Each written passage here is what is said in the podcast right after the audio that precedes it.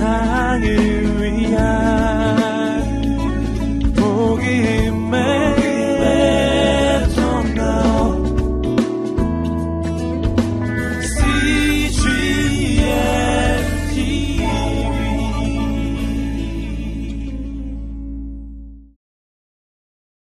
신약 성경에 보면 우리 신앙생활의 적을 세 가지로 요약해주고 있습니다. 첫 번째는 믿음으로 우리가 의롭게 되는 것이 아니라 율법을 지킴으로 구원 얻고 의롭게 될 수 있다는 율법주의를 우리의 신앙생활의 적으로 경계하고 있습니다. 리걸리즘, 율법주의라고 말할 수 있는 이 잘못된 생각에 대해서 경계해주고 또 지적해주기 위해서 쓰여진 책이 로마서라는 사도 바울의 서신입니다.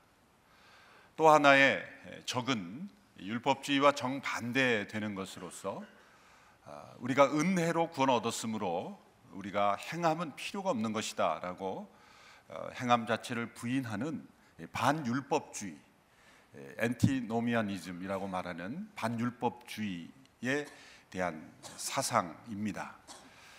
이러한 잘못된 생각을 경계하고 시정해 주기 위해서 쓰여진 책이 야고보서라고 하는 서신입니다. 저자는 불투명하고 미상으로 알려져 있는 이 책에서는 행함으로 믿음이 온전케 되는 것이다, 믿음이 아니라 행함으로 구원 얻는다라는 것이 아니라 참된 믿음에는 참된 행위가 따르게 되는 것이다, 믿음으로 온전히 의롭게 된 자는 반드시 행함의 변화가 나타난다, 그러므로 나의 삶 속에 내가 믿음으로 의롭게 되었지만 어떤 변화도, 행실의 변화도 나타나지 않는다면 그것이 참된 믿음인가 의심해 볼 필요가 있다 라는 접근이시죠. 반율법주의에 대한 잘못된 경계를 해주고 있습니다. 세 번째 적은 교묘한 것입니다. 그것은 믿음으로 의롭게 되고 구원을 얻지만 그러나 믿음만으로는 부족하고 우리의 행위가 함께 더해져야 우리가 구원을 얻을 수 있다라고 하는 것이죠. 이것은 율법주의 같지만 또 율법주의라고 말할 수가 없어요. 왜냐하면 믿음으로 구원받는다고 가르치기 때문이죠. 또 행함을 말하지만 반율법주의라고도 말할 수가 없습니다. 행함을 강조하고 있기 때문이죠. 그래서 이러한 사상을 경계하기 위해서 쓰여진 책이 신약 성경의 갈라디아서라는 그런 서신이죠. 갈라디아 교회 성도들에게 이 문제가 나타나서 사도 바울이 경계하기 위해서 쓰여진 책이기 때문에 로마서의 후편이다라고 말할 수가 있는 율법주의의 변형, 또 율법주의가 새롭게 등장하는 것으로 보여 있기 때문이죠. 그래서 율법주의 또 반율법주의와 다른 명칭으로, 그래서 그냥 갈라디아 성도들에게 나타난 문제라고 해서 갈라디아주의 뭐 이렇게 학자들은 이름을 붙이기도 합니다. 오늘날 우리에게는 구약시대 유대인들이 받았던 율법이라는 형태가 주어져 있지 않기 때문에 우리에게 있어서 유대 로마서에서 지적하는 율법을 지킴으로 구원 얻느냐 마느냐라는 이슈는 우리에게 유대인의 입장에서는 이방인들인 우리들에게 그것이 잘 들어오지 않습니다. 오히려 이방인이었던 갈라디아 지방에 있었던 사람들이 빠졌던 이 갈라디아주의, 은혜로 구원 얻는 거지만은 은혜로 구원 얻고 믿음으로 의롭게 되는 것이지만 그것만으로는 부족하고 무엇인가 더해져야 한다라는 그런 생각을 가진 갈라디아주의가, 오늘 우리가 율법주의라고 부르는 것은 갈라디아주의가 훨씬 더 적합할 것입니다. 그러나 신약 성경에는 어느 시대건 이 세 가지 형태가 다 나타난다라는 것을 우리에게 경고해주고 있습니다. 유대 사회에 있었던 율법주의도 오늘 이 시대에 스스로 만든 그 율법을 지킴으로써 스스로 구원 얻을 수 있다고 생각하는, 어떤 면에서는 타 종교에 이런 부분이 있는 것이죠. 인간이 만든 경전, 인간이 만든 어떤 철학, 인간이 만든 어떤 규칙을 지킴으로써 스스로 구원을 얻을 수 있다고 믿는다면 유대인들이 믿었던 율법주의와 동일한 원리가 되는 것이죠. 또 그 어떤 규칙이나 어떤 그 어떤 규칙을 믿음으로 그 규칙을 지킴으로 구원 얻는 것이 아니라 행실은 필요 없고 온전히 그냥 믿음으로 받아들이면 되는 것이다 라고 하는 그런 잘못된 율법, 반율법주의에 빠져있는 그런 사람들도 있습니다. 완전한 자유방임에 살아가는 사람들이죠.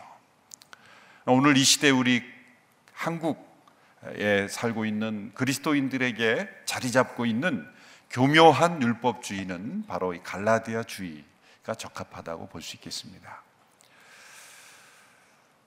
스크루테이프 편지라는 그 명작을 남긴 C.S. 루이스는 한 부분에서 우리의 믿음, 은혜로 구원 얻는 믿음에 무엇인가를 더하는 것으로 우리의 신앙을 얼마나 잘 무너뜨릴 수 있는지를 그 책에 보면 조카 워무드라는 그러한 워무드에게 코치해주는 그런 내용이 나오죠.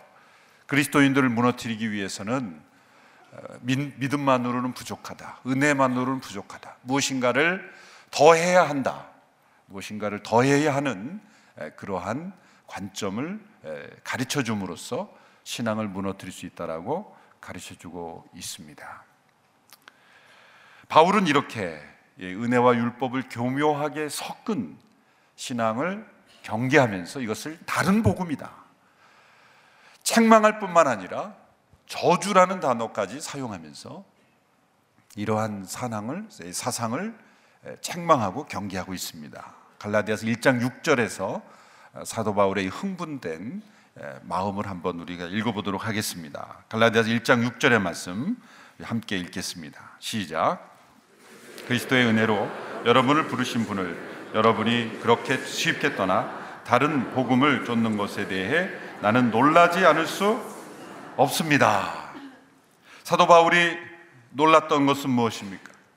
은혜로 주님의 부르심을 받고 은혜로 구원받았던 갈라디아 교회 성도들이 어느 한 순간인가 그들이 율법을 쫓아 살아가고 있는 것을 보면서 그들의 믿음 속에는 이 은혜와 율법이 혼재되어 있고 함께 혼합되어 있는 것을 보면서 놀라고 있는 것이고, 그리고 다른 구절에서는 저주가 임할 것이다 라고 말할 정도로 그 다른 복음을 전한 자들을 혹독하게 비판하고 있습니다.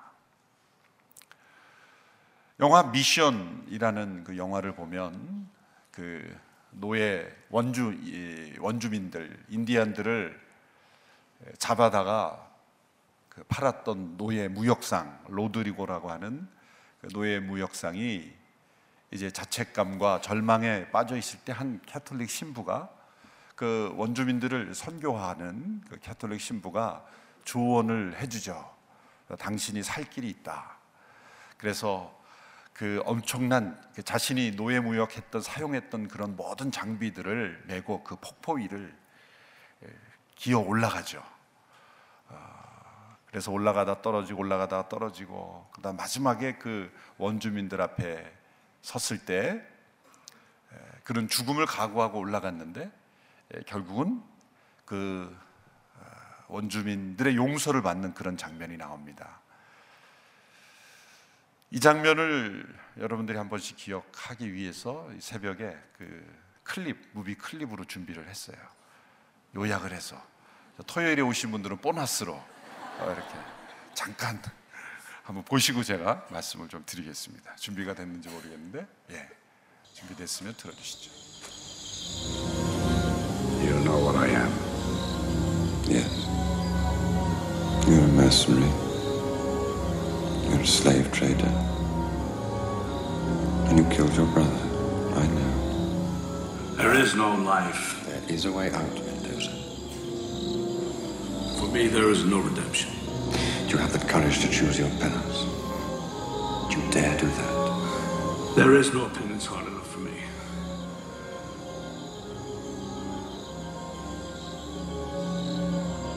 Do you dare try it? Do I dare? Do you dare to see it fail?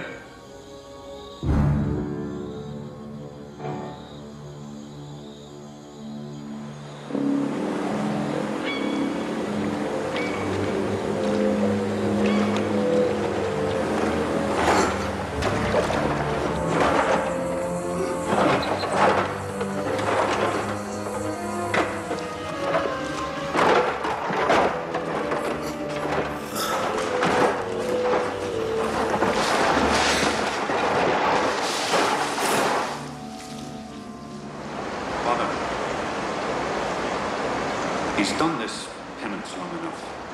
And, well, the other brothers think the same. But he doesn't think so, John.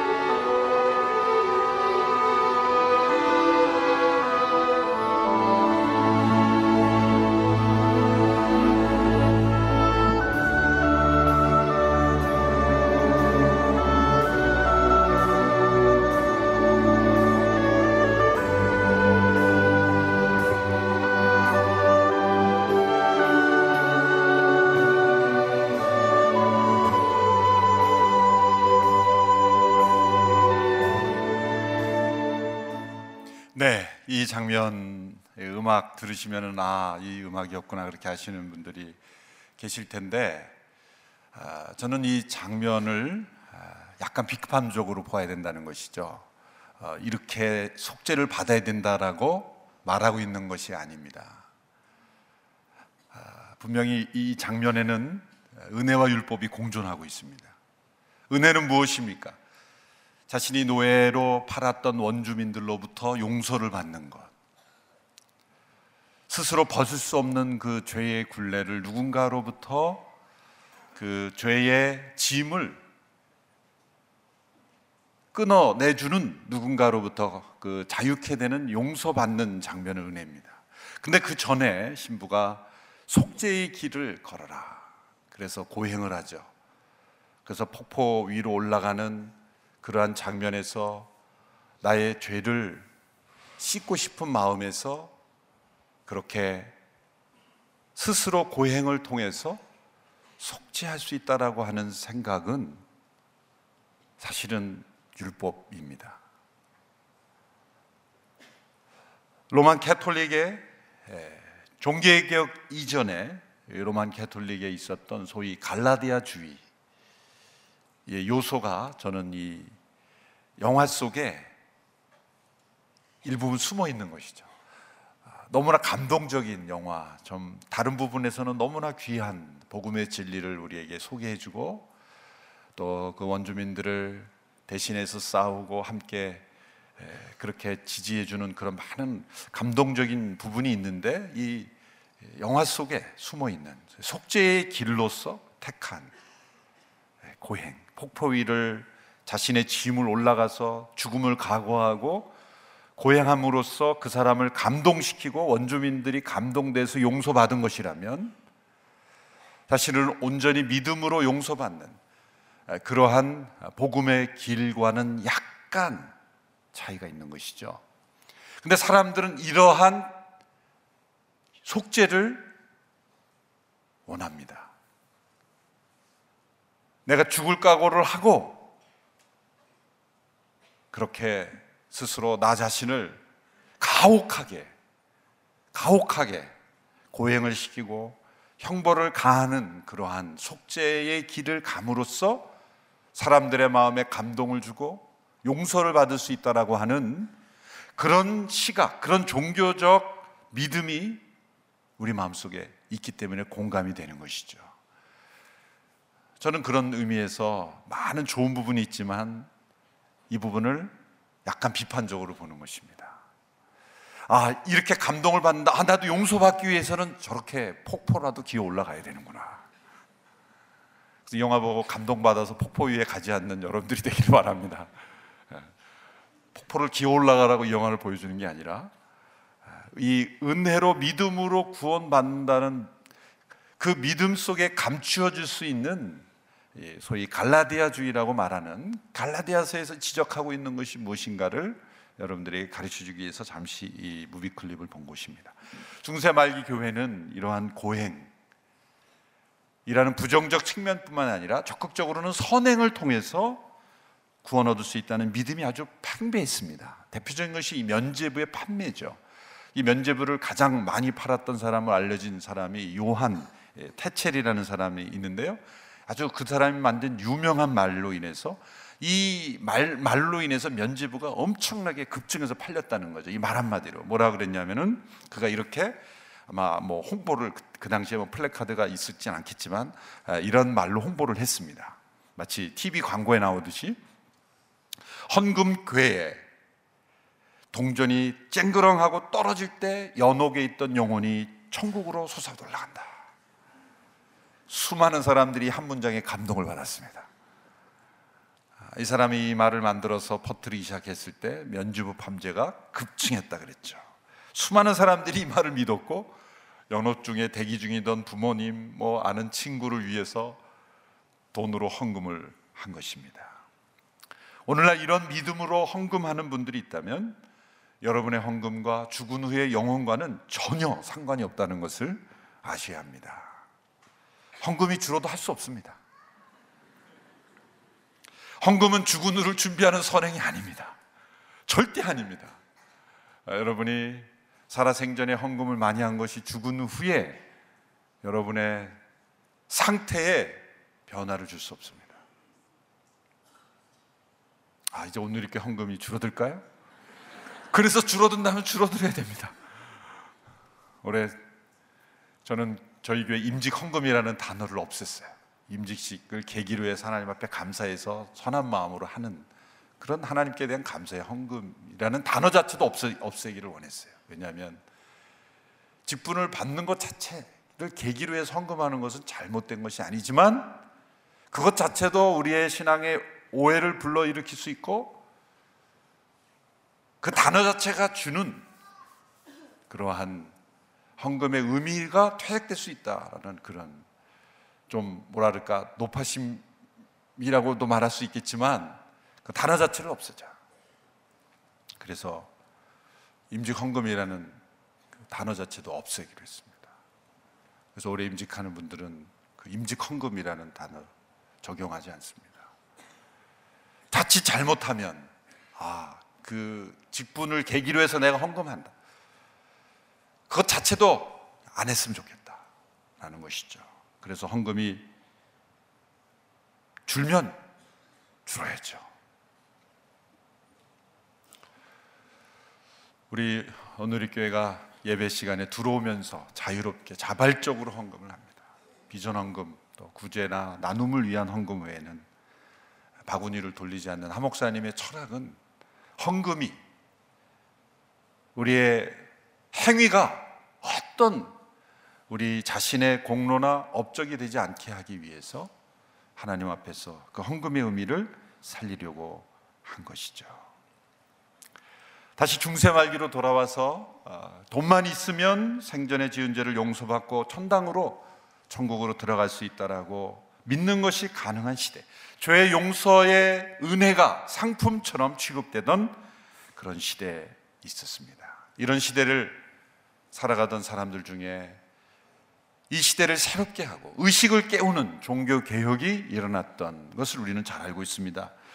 종교개혁이라는 영적인 태풍의 핵심은 뭐가 있는지 아십니까? 은혜에 대한 각성이 있었던 겁니다. 로마 캐톨릭의 어떤 제도와의 싸움이 아니라, 구조적인 악과의 싸움이 아니라,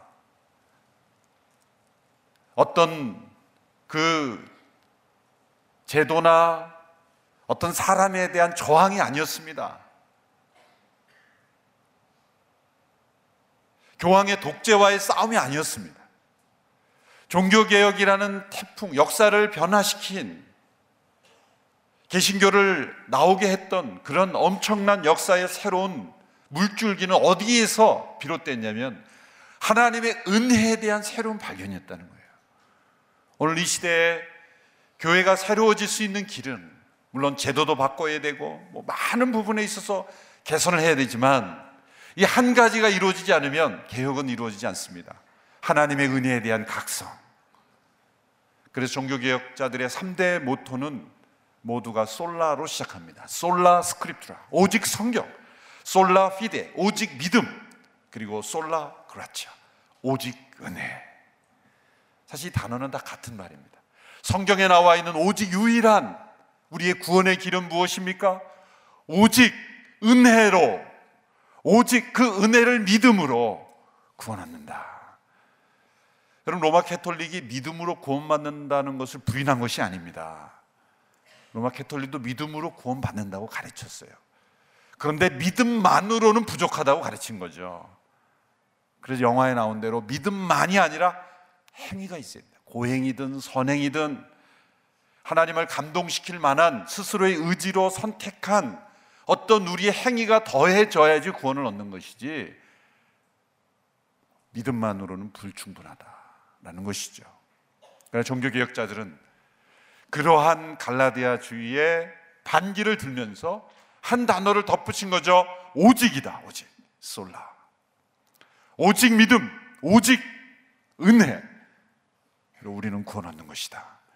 그래서 이 오직이라는 단어에 종교개혁의 그 믿음과 신념이 들어가 있는 거죠.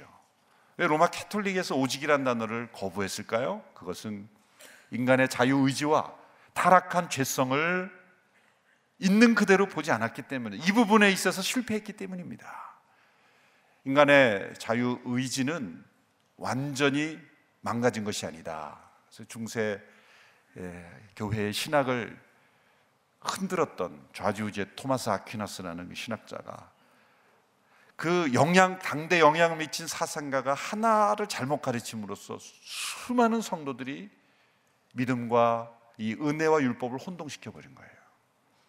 인간의 자유의지는 가능성이 있다. 그리고 무죄한 상태로 스스로의 선택으로 나아갈 수 있다라고 여지를 열어준 나머지 이러한 종교개혁이 필요한 상태에 이르게 되었다라는 것을 알 수가 있죠. 그러나 성경 전체에서 우리에게 가르쳐주고 있는 것은 무엇입니까? 인간의 전적인 타락, 속속들이 부패한 인간의 심성, 선을 행하는 자가 없으니 하나도 없더라, 우리의 의는 다 더러운 옷과 같더라, 우리는 괜찮은 사람이 아닙니다. 이것은 우리에게 절망을 가져다 줍니다. 그러나 절망을 인정하는 것부터 우리에게 희망이 오는 거예요. 나의 절망을 인정하지 않을 때 우리에게는 희망이 보이지 않습니다. 왜 우리가 구원의 길이 보이지 않습니까?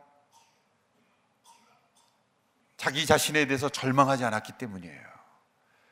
자기 자신에 절망하지 않은 사람은 은혜를 구하지 않습니다. 은혜를 필요하지 않습니다. 도움 정도로 생각합니다. 필요할 때 얻는 것으로 생각합니다. 그냥 문제가 있을 때 그냥 넘어가는 것을 은혜로 생각합니다.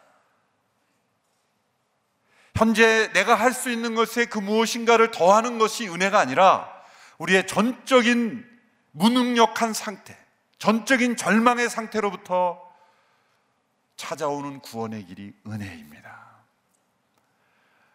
많은 경우에 우리는 아직도 스스로에 대한 믿음, 스스로에 대한 가능성을 많이 생각하기 때문에 은혜의 그 축복, 은혜의 놀라움을 우리는 생각하지 않습니다. 어거스틴이 회개하기 전에 이런 기도를 자주 했다 그러죠. 그 애가 어떤 기도를 했냐면 쇄심하기 전이죠. 주여 제게 순결함과 거룩함과 자제력을 주시옵소서. 그러나 지금 주시지는 마옵소서. 우리는 그런 기도를 많이 하고 있는지 몰라요. 하나님 저에게 변화되는 은혜를 주시옵소서. 그러나 조금만 더 있다가 주십시오. 그게 인간의 마음속에 숨어있는 교묘함이죠. 그 어느 그 유럽의 수도원에서 어떤 사람이 방문을 했는데 그 수도사가 머무를 수 있는, 방문자들이 머무를 수 있는 그 방의 안내를 해주더니 이 방에 규칙이 하나 있습니다. 그게 뭐냐면 절대로 창밖으로 내다봐서는 안 됩니다. 창밖으로 내다보는 것 외에는 하여튼 이 방 안에서 무슨 일을 하든지 괜찮습니다. 한 가지 규칙은 창밖을 내다보면 안 된다는 겁니다. 그랬다는 거죠. 그런데 이 방문한 사람이 창밖을 내다보고 싶었을까요? 안 내다보고 싶었을까요? 창이 분명히 여기 있는데 여러분이라면 내다봤을까요? 안 내다봤을까요? 궁금해서 미치겠는 거예요. 하루는 참았어요. 근데 이틀이 되니까 이게 왜 창문을 보지 말라 그러나, 도대체 창밖에 뭐가 있길래 보지 말라 그러나, 막 궁금해서 견딜 수가 없어서 결국은 몰래, 아무도 보는 사람이 없는데 몰래 창으로 가서 창밖을 딱 내다보는 순간 기겁을 했다는 거죠. 왜 그랬을까요? 모든 수도사들이 다 쳐다보고 있었기 때문이죠. 한 명도 예외 없이 다 쳐다봤다는 거죠. 한 명도 예외 없이, 그렇게 쳐다보지 말라 그랬는데도 한 사람도 없이 다 쳐다봤다는 거예요. 그걸 알고 수도사들이 다 창밖으로 그걸 교훈을 주기 위해서, 우리가 얼마나 스스로에 대해서 무능력한 사람인가, 단 한 가지 규칙도 지킬 수 없는 인간의 죄성을 가르치기 위한 방이었던 거예요. 하지 말라는 걸 굳이 하는 사람들. 이게 어디서 나온 거예요? 딱 한 가지만 먹지 말라 그랬는데 그걸 먹고 싶은 거예요. 아담과 하와, 저거에 뭐가 있길래 도대체 먹지 말라 그러셨을까? 저걸 먹지 않는 한, 저걸 먹어야 우리는 자유인이다, 저걸 우리가 비겁하게 저거 안 먹으면 되겠는가, 굳이 먹지 말라는 걸 먹어서 우리 모두가 하여튼 한 가지 하라 그러지 말라, 하지 말라는 걸 꼭 그걸 하게 돼요. 그게 인간의 죄성입니다. 사도 바울은 이런 고백을 했죠. 내가 원하는 바 선은 행치 아니하고 원치 않는 악을 행하는 도다. 시편 130편 3절에서 시편 기자는 이렇게 고백했습니다. 여호와여, 주께서 죄를 지적하신다면 오주여 누가 견뎌낼 수 있겠습니까? 그 어느 누구도 하나님께서 하나님 앞에 설 때 지적하시는 죄를 견뎌낼 수 없는 인간의 죄인. 그러므로 우리는 오직 은혜로 구원 얻을 수밖에 없는 죄인인 것을 믿습니다. 오직 은혜로, 오직 예수 그리스도께서 우리를 위하여 베푸신 은혜를 믿음으로 의롭게 된다는 거예요. 그런데 율법주의, 갈라디아주의, 이런 변형된 신앙은 우리에게 뭘 가르쳐줍니까? 오직 하나님의 은혜만으로는 부족하다, 은혜가 부족하게 된다는 거예요. 그래서 하나님의 은혜를 온전히 믿지 않을 때 반드시 우리는 율법주의에 빠지게 되는 거예요. 하나님의 은혜만으로 부족하다고 여길 때 우리는 그것을 무엇이라고 칭하든지 간에 우리는 율법주의를 만들어 살아가고 있는 것입니다. 은혜로 구원받았다는 사실은 인정하지만 구원 이후의 모든 삶은 율법적인 신앙생활을 하고 있는 것입니다. 이 율법주의를 지키는 현대판 율법주의는 이런 특징이 있어요. 성경과 상관없는 규칙들을 만들어내요. 그리고 규칙을 죽도록 지킵니다. 규칙을 어길 때는 자신을 가혹하게 벌합니다. 규칙을 지킬 때는 스스로 자랑스러워합니다. 남들을 정죄하는 심판관으로 자신을 임명합니다. 규칙을 어기거나 다른 규칙을 따르는 사람들을 혐오하고 규칙을 어긴 사람들을 미워합니다. 한국 교회 안에도 여러 가지 율법적인 것들이 있죠. 심지어는 지금도 그런 교회가 있는지 모르겠지만은 구약에 있는 음식법을 어느 정도 수정해서 지키는,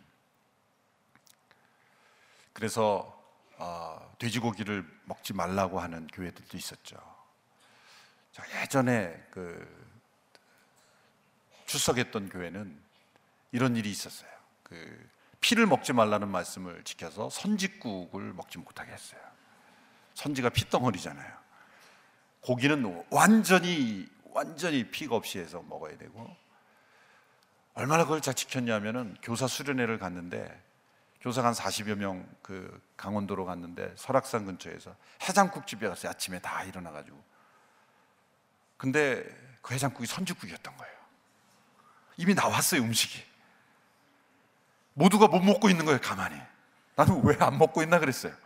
담임 목사님은 상황이 심각한 줄 알고 눈을 감고 가만히 기도하고 계셨어요. 이 상황을 어떻게 해결할까. 목사님 딸이, 아빠 이거 어떻게, 선지국 먹으면 안 되는데, 철없이 이제 물어본 거예요. 이거 먹으면 안 되는 건데 이거 어떡하지? 그러니까 저는 내 앞에 있는 교사에게 그냥 먹읍시다 우리가 저지릅시다 그랬는데 못 먹고 가만히 있는 거예요. 담임 목사님 눈치만 보고 있는 거예요.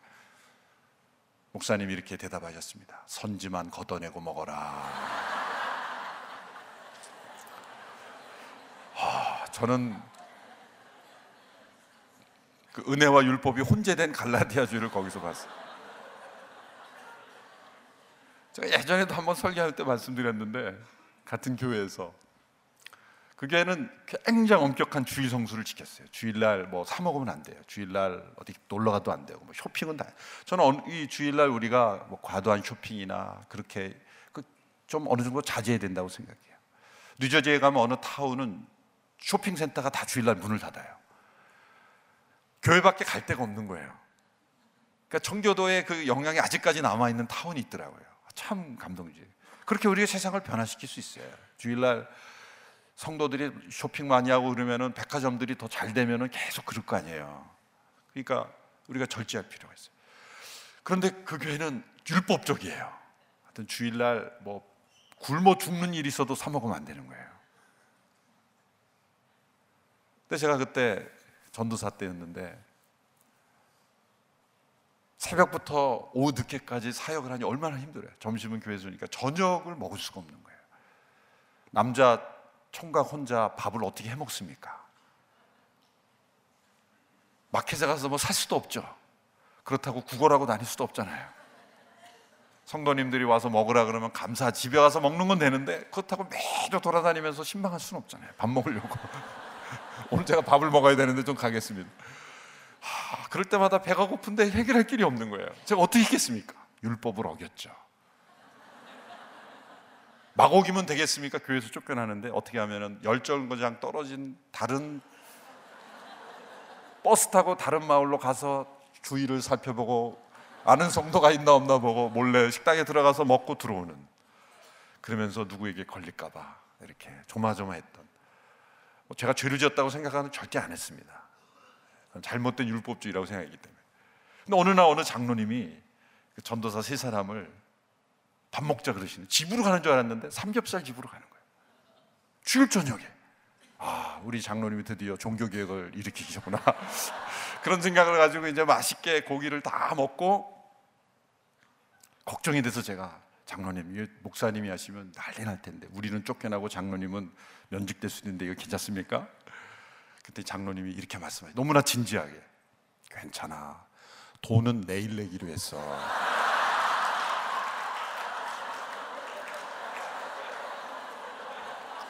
장로님은 그러고 살아오신 거예요.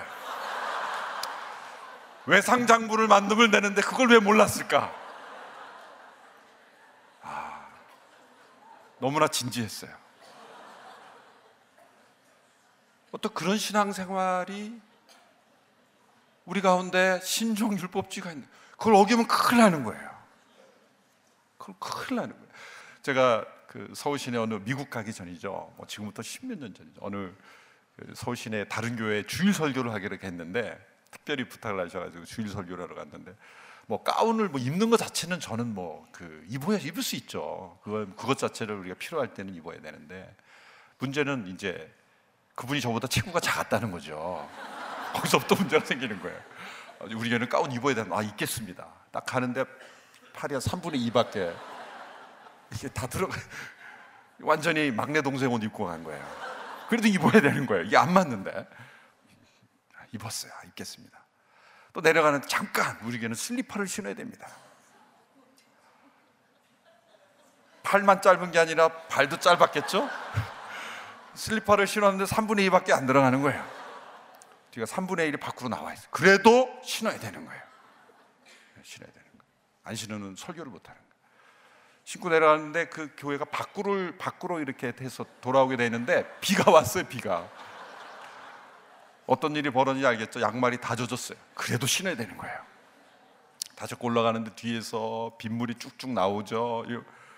그래서 강대상에 올라왔는데 예배당이 크지 않아서 좌우측에 이렇게 성가대원들이 좌우측에 쓴 거예요. 같은 레벨의 단상이에요. 같은 재질의 카펫이 깔려 있어요. 그래서 제가 올라가자마자 그분들의 신발을 봤어요. 다 신었어요.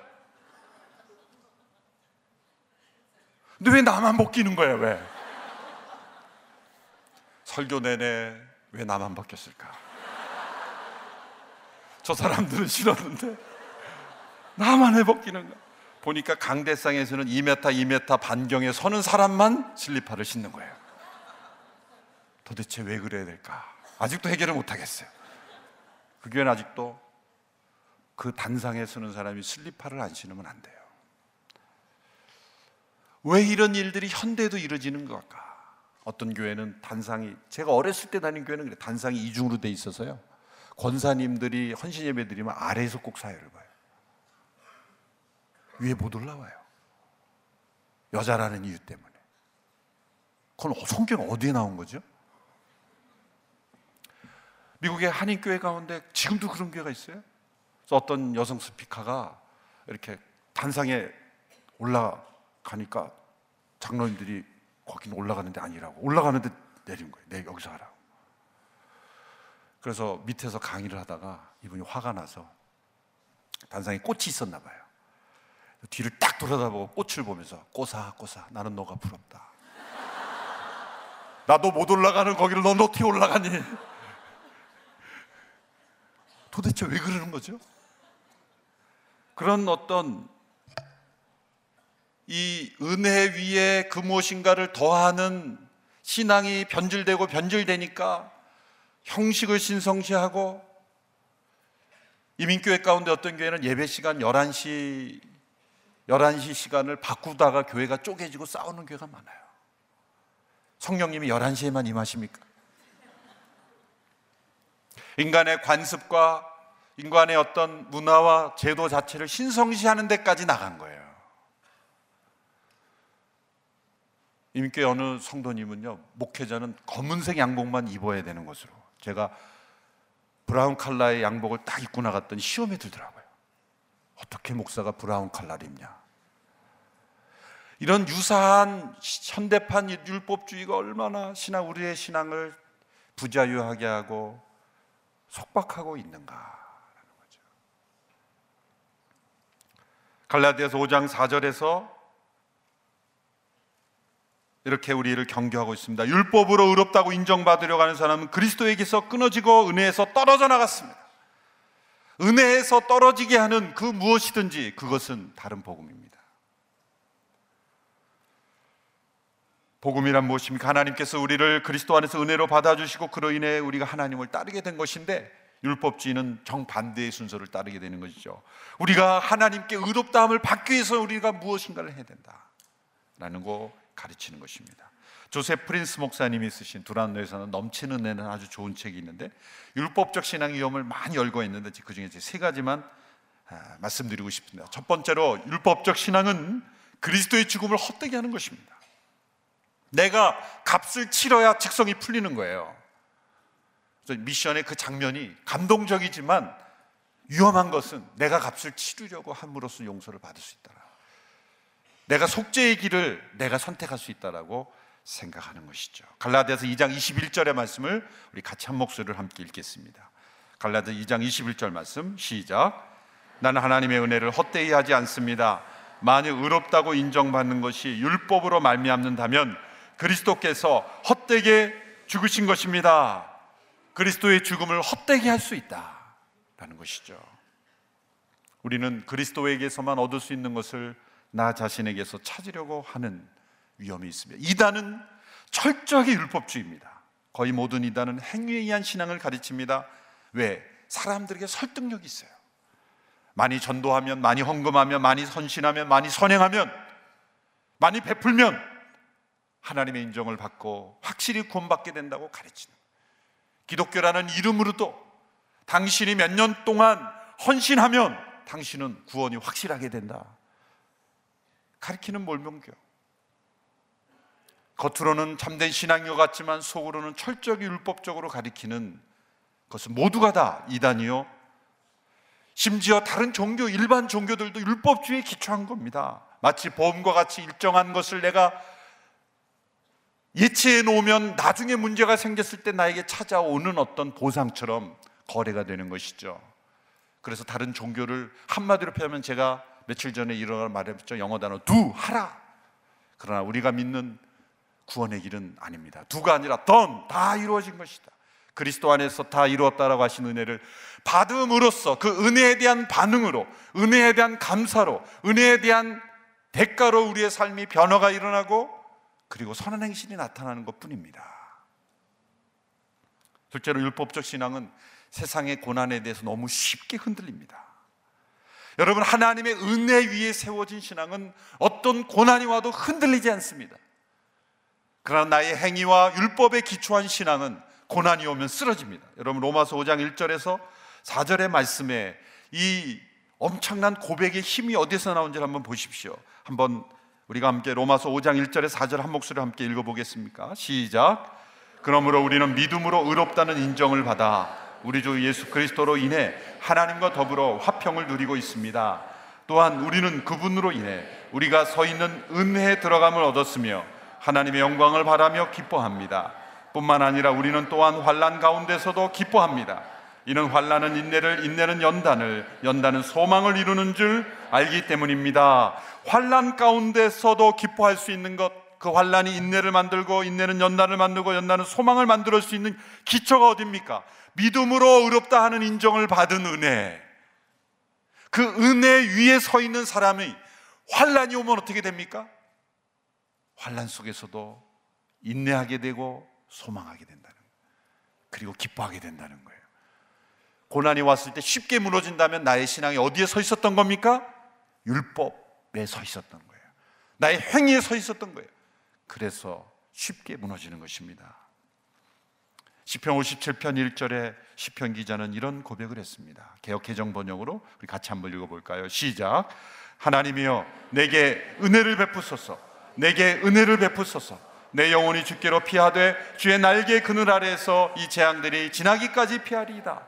이 날개 그늘은 은혜의 날개 그늘이에요.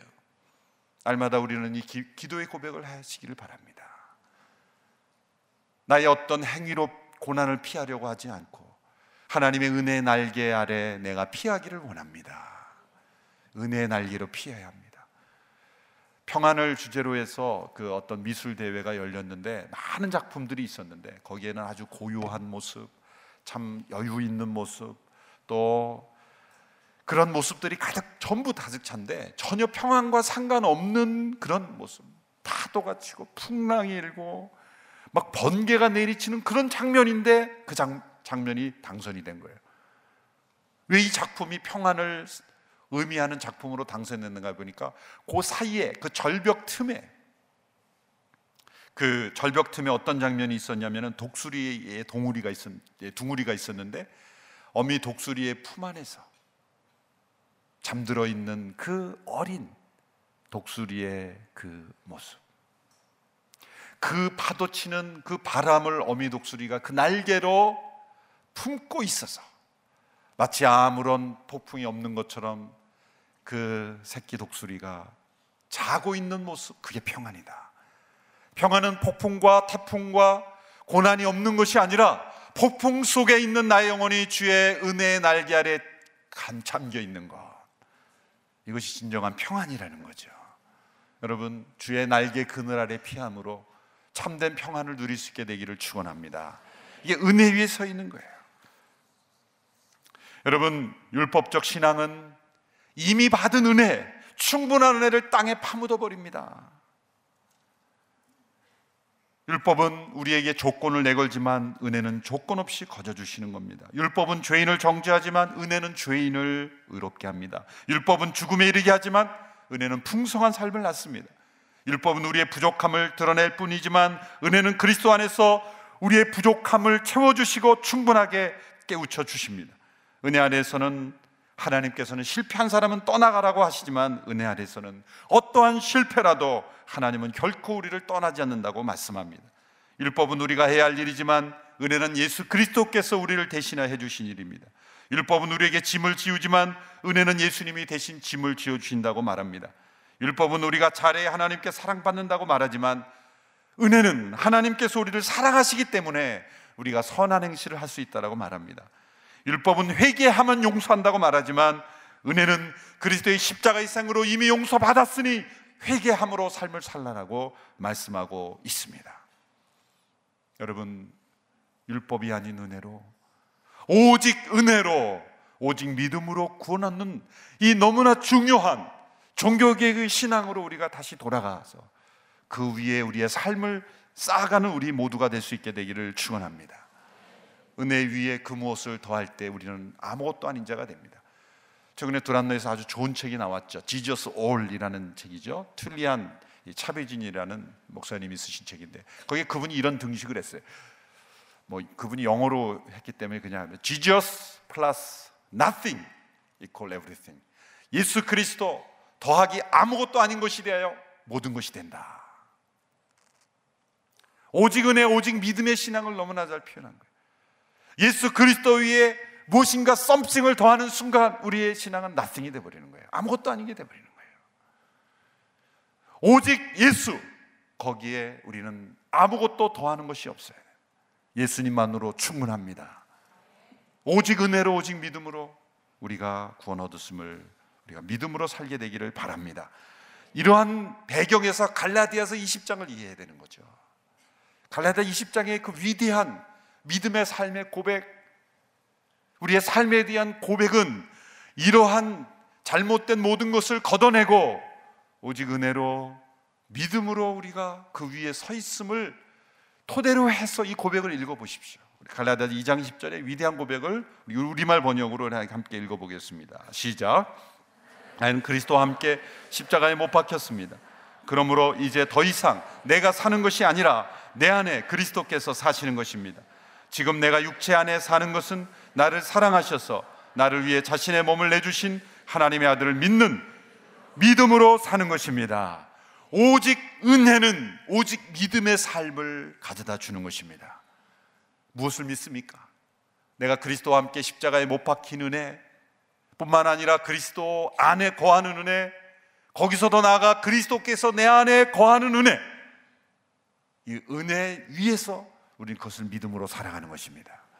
무엇을 믿습니까? 우리에게 주어진 은혜는 우리의 죄가 예수님과 함께 십자가에서 처리됐다는 걸 믿는 거예요. 그뿐만이 아닙니다. 죄가 용서됐을 뿐만 아니라 예수님 안에 사는 것입니다. 그것뿐만 아니라 예수님이 우리 안에 나를 대신하여 사시는 것입니다.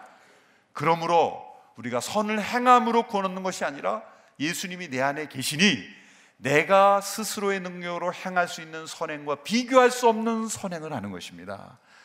마치 예수님이 이 땅에 살아계신 것처럼 예수님이 내 안에 살아계시기에 예수님이 보여주셨던 놀라운 사랑, 은혜와 진리가 충만했던 그런 놀라운 삶, 이거 해라 저거 해라, 이거 해면 복받고 저거 하면 저주받는다는 규칙에 얽매인 인생은 살아가지 않을지라도 그 마음에서 나오는 모든 것들이 다 하나님을 기쁘시게 하고 선을 행하고 의롭고 다른 사람을 변화시키는 의의 삶을 살게 되는 거예요. 율법이 아닌 은혜로 살 때 우리는 진정 율법을 이룰 수 있게 되는 겁니다. 율법을 버리는 게 아니라 율법을 이루는 삶을 살 수 있게 되는 것, 그것이 바로 오직 은혜로 우리가 살아갈 때, 오직 믿음으로 살아갈 때 가능한 삶임을 믿습니다. 결론적으로 갈라디아 2장 20절의 이 말씀이 우리의 삶 속에 그리스도께서 내 안에, 내가 그리스도 안의 삶으로 오직 믿음으로 살아가는 저와 여러분 되기를 주님의 이름으로 축원합니다. 기도하겠습니다. 하나님 아버지, 오직 은혜로 오직 믿음으로 살아간 우리의 인생이 되기를 원합니다. 예수 그리스도 그분이 베푸신 은혜로 충분함을 믿습니다. 주여, 우리의 믿음의 기초가 잘못될 때가 얼마나 많은지 모릅니다. 나의 행한 것으로 하나님의 사랑을 더 받을 수 있다라고 생각하는, 그러므로 내가 잘못 행할 때 하나님이 나를 사랑하시지 않을 거라는 율법적 신앙에 사로잡힐 때가 얼마나 많은지 모릅니다. 우리가 이미 아직 죄인 됐을 때, 하나님과 원수되었을 때, 회개조차 하지 않을 때에도 이미 우리를 사랑하시고 그 아들을 십자가에 못 박기까지 사랑하신 그 놀라운 은혜를 우리가 받아들였다면 우리의 삶 속에 우리의 어떤 실패와 좌절에도 불구하고 하나님 우리를 버리지 아니하신다는 믿음 속에 살아가는 우리가 되게 하여 주옵소서. 그 믿음이 우리를 방종하게 하고 방임한 삶을 살게 하는 것이 아니라, 죄를 더하는 삶을 살게 하는 것이 아니라, 죄로 자유케 되고 죄 가운데 사는 것이 아니라 믿음으로 의롭게 되는 삶을 살게 될 줄로 믿습니다. 오직 그 은혜를 믿음으로 변화된 삶을 살아가는 우리 모두가 되도록 역사하여 주시옵소서. 예수님의 이름으로 기도하옵나이다. 아멘.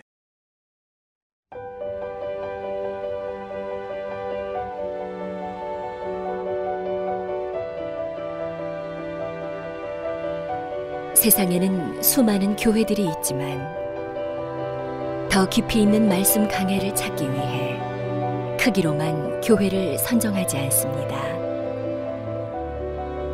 보다 좋은 영적 콘텐츠를 더 많이 나누기 위해 방송비를 받지 않습니다. 1년 365일 복음만 전하고 싶어서 우리는 광고를 하지 않습니다. 온누리의 복음을 땅끝까지 CGNTV와 함께 땅끝 선교사가 되어주세요.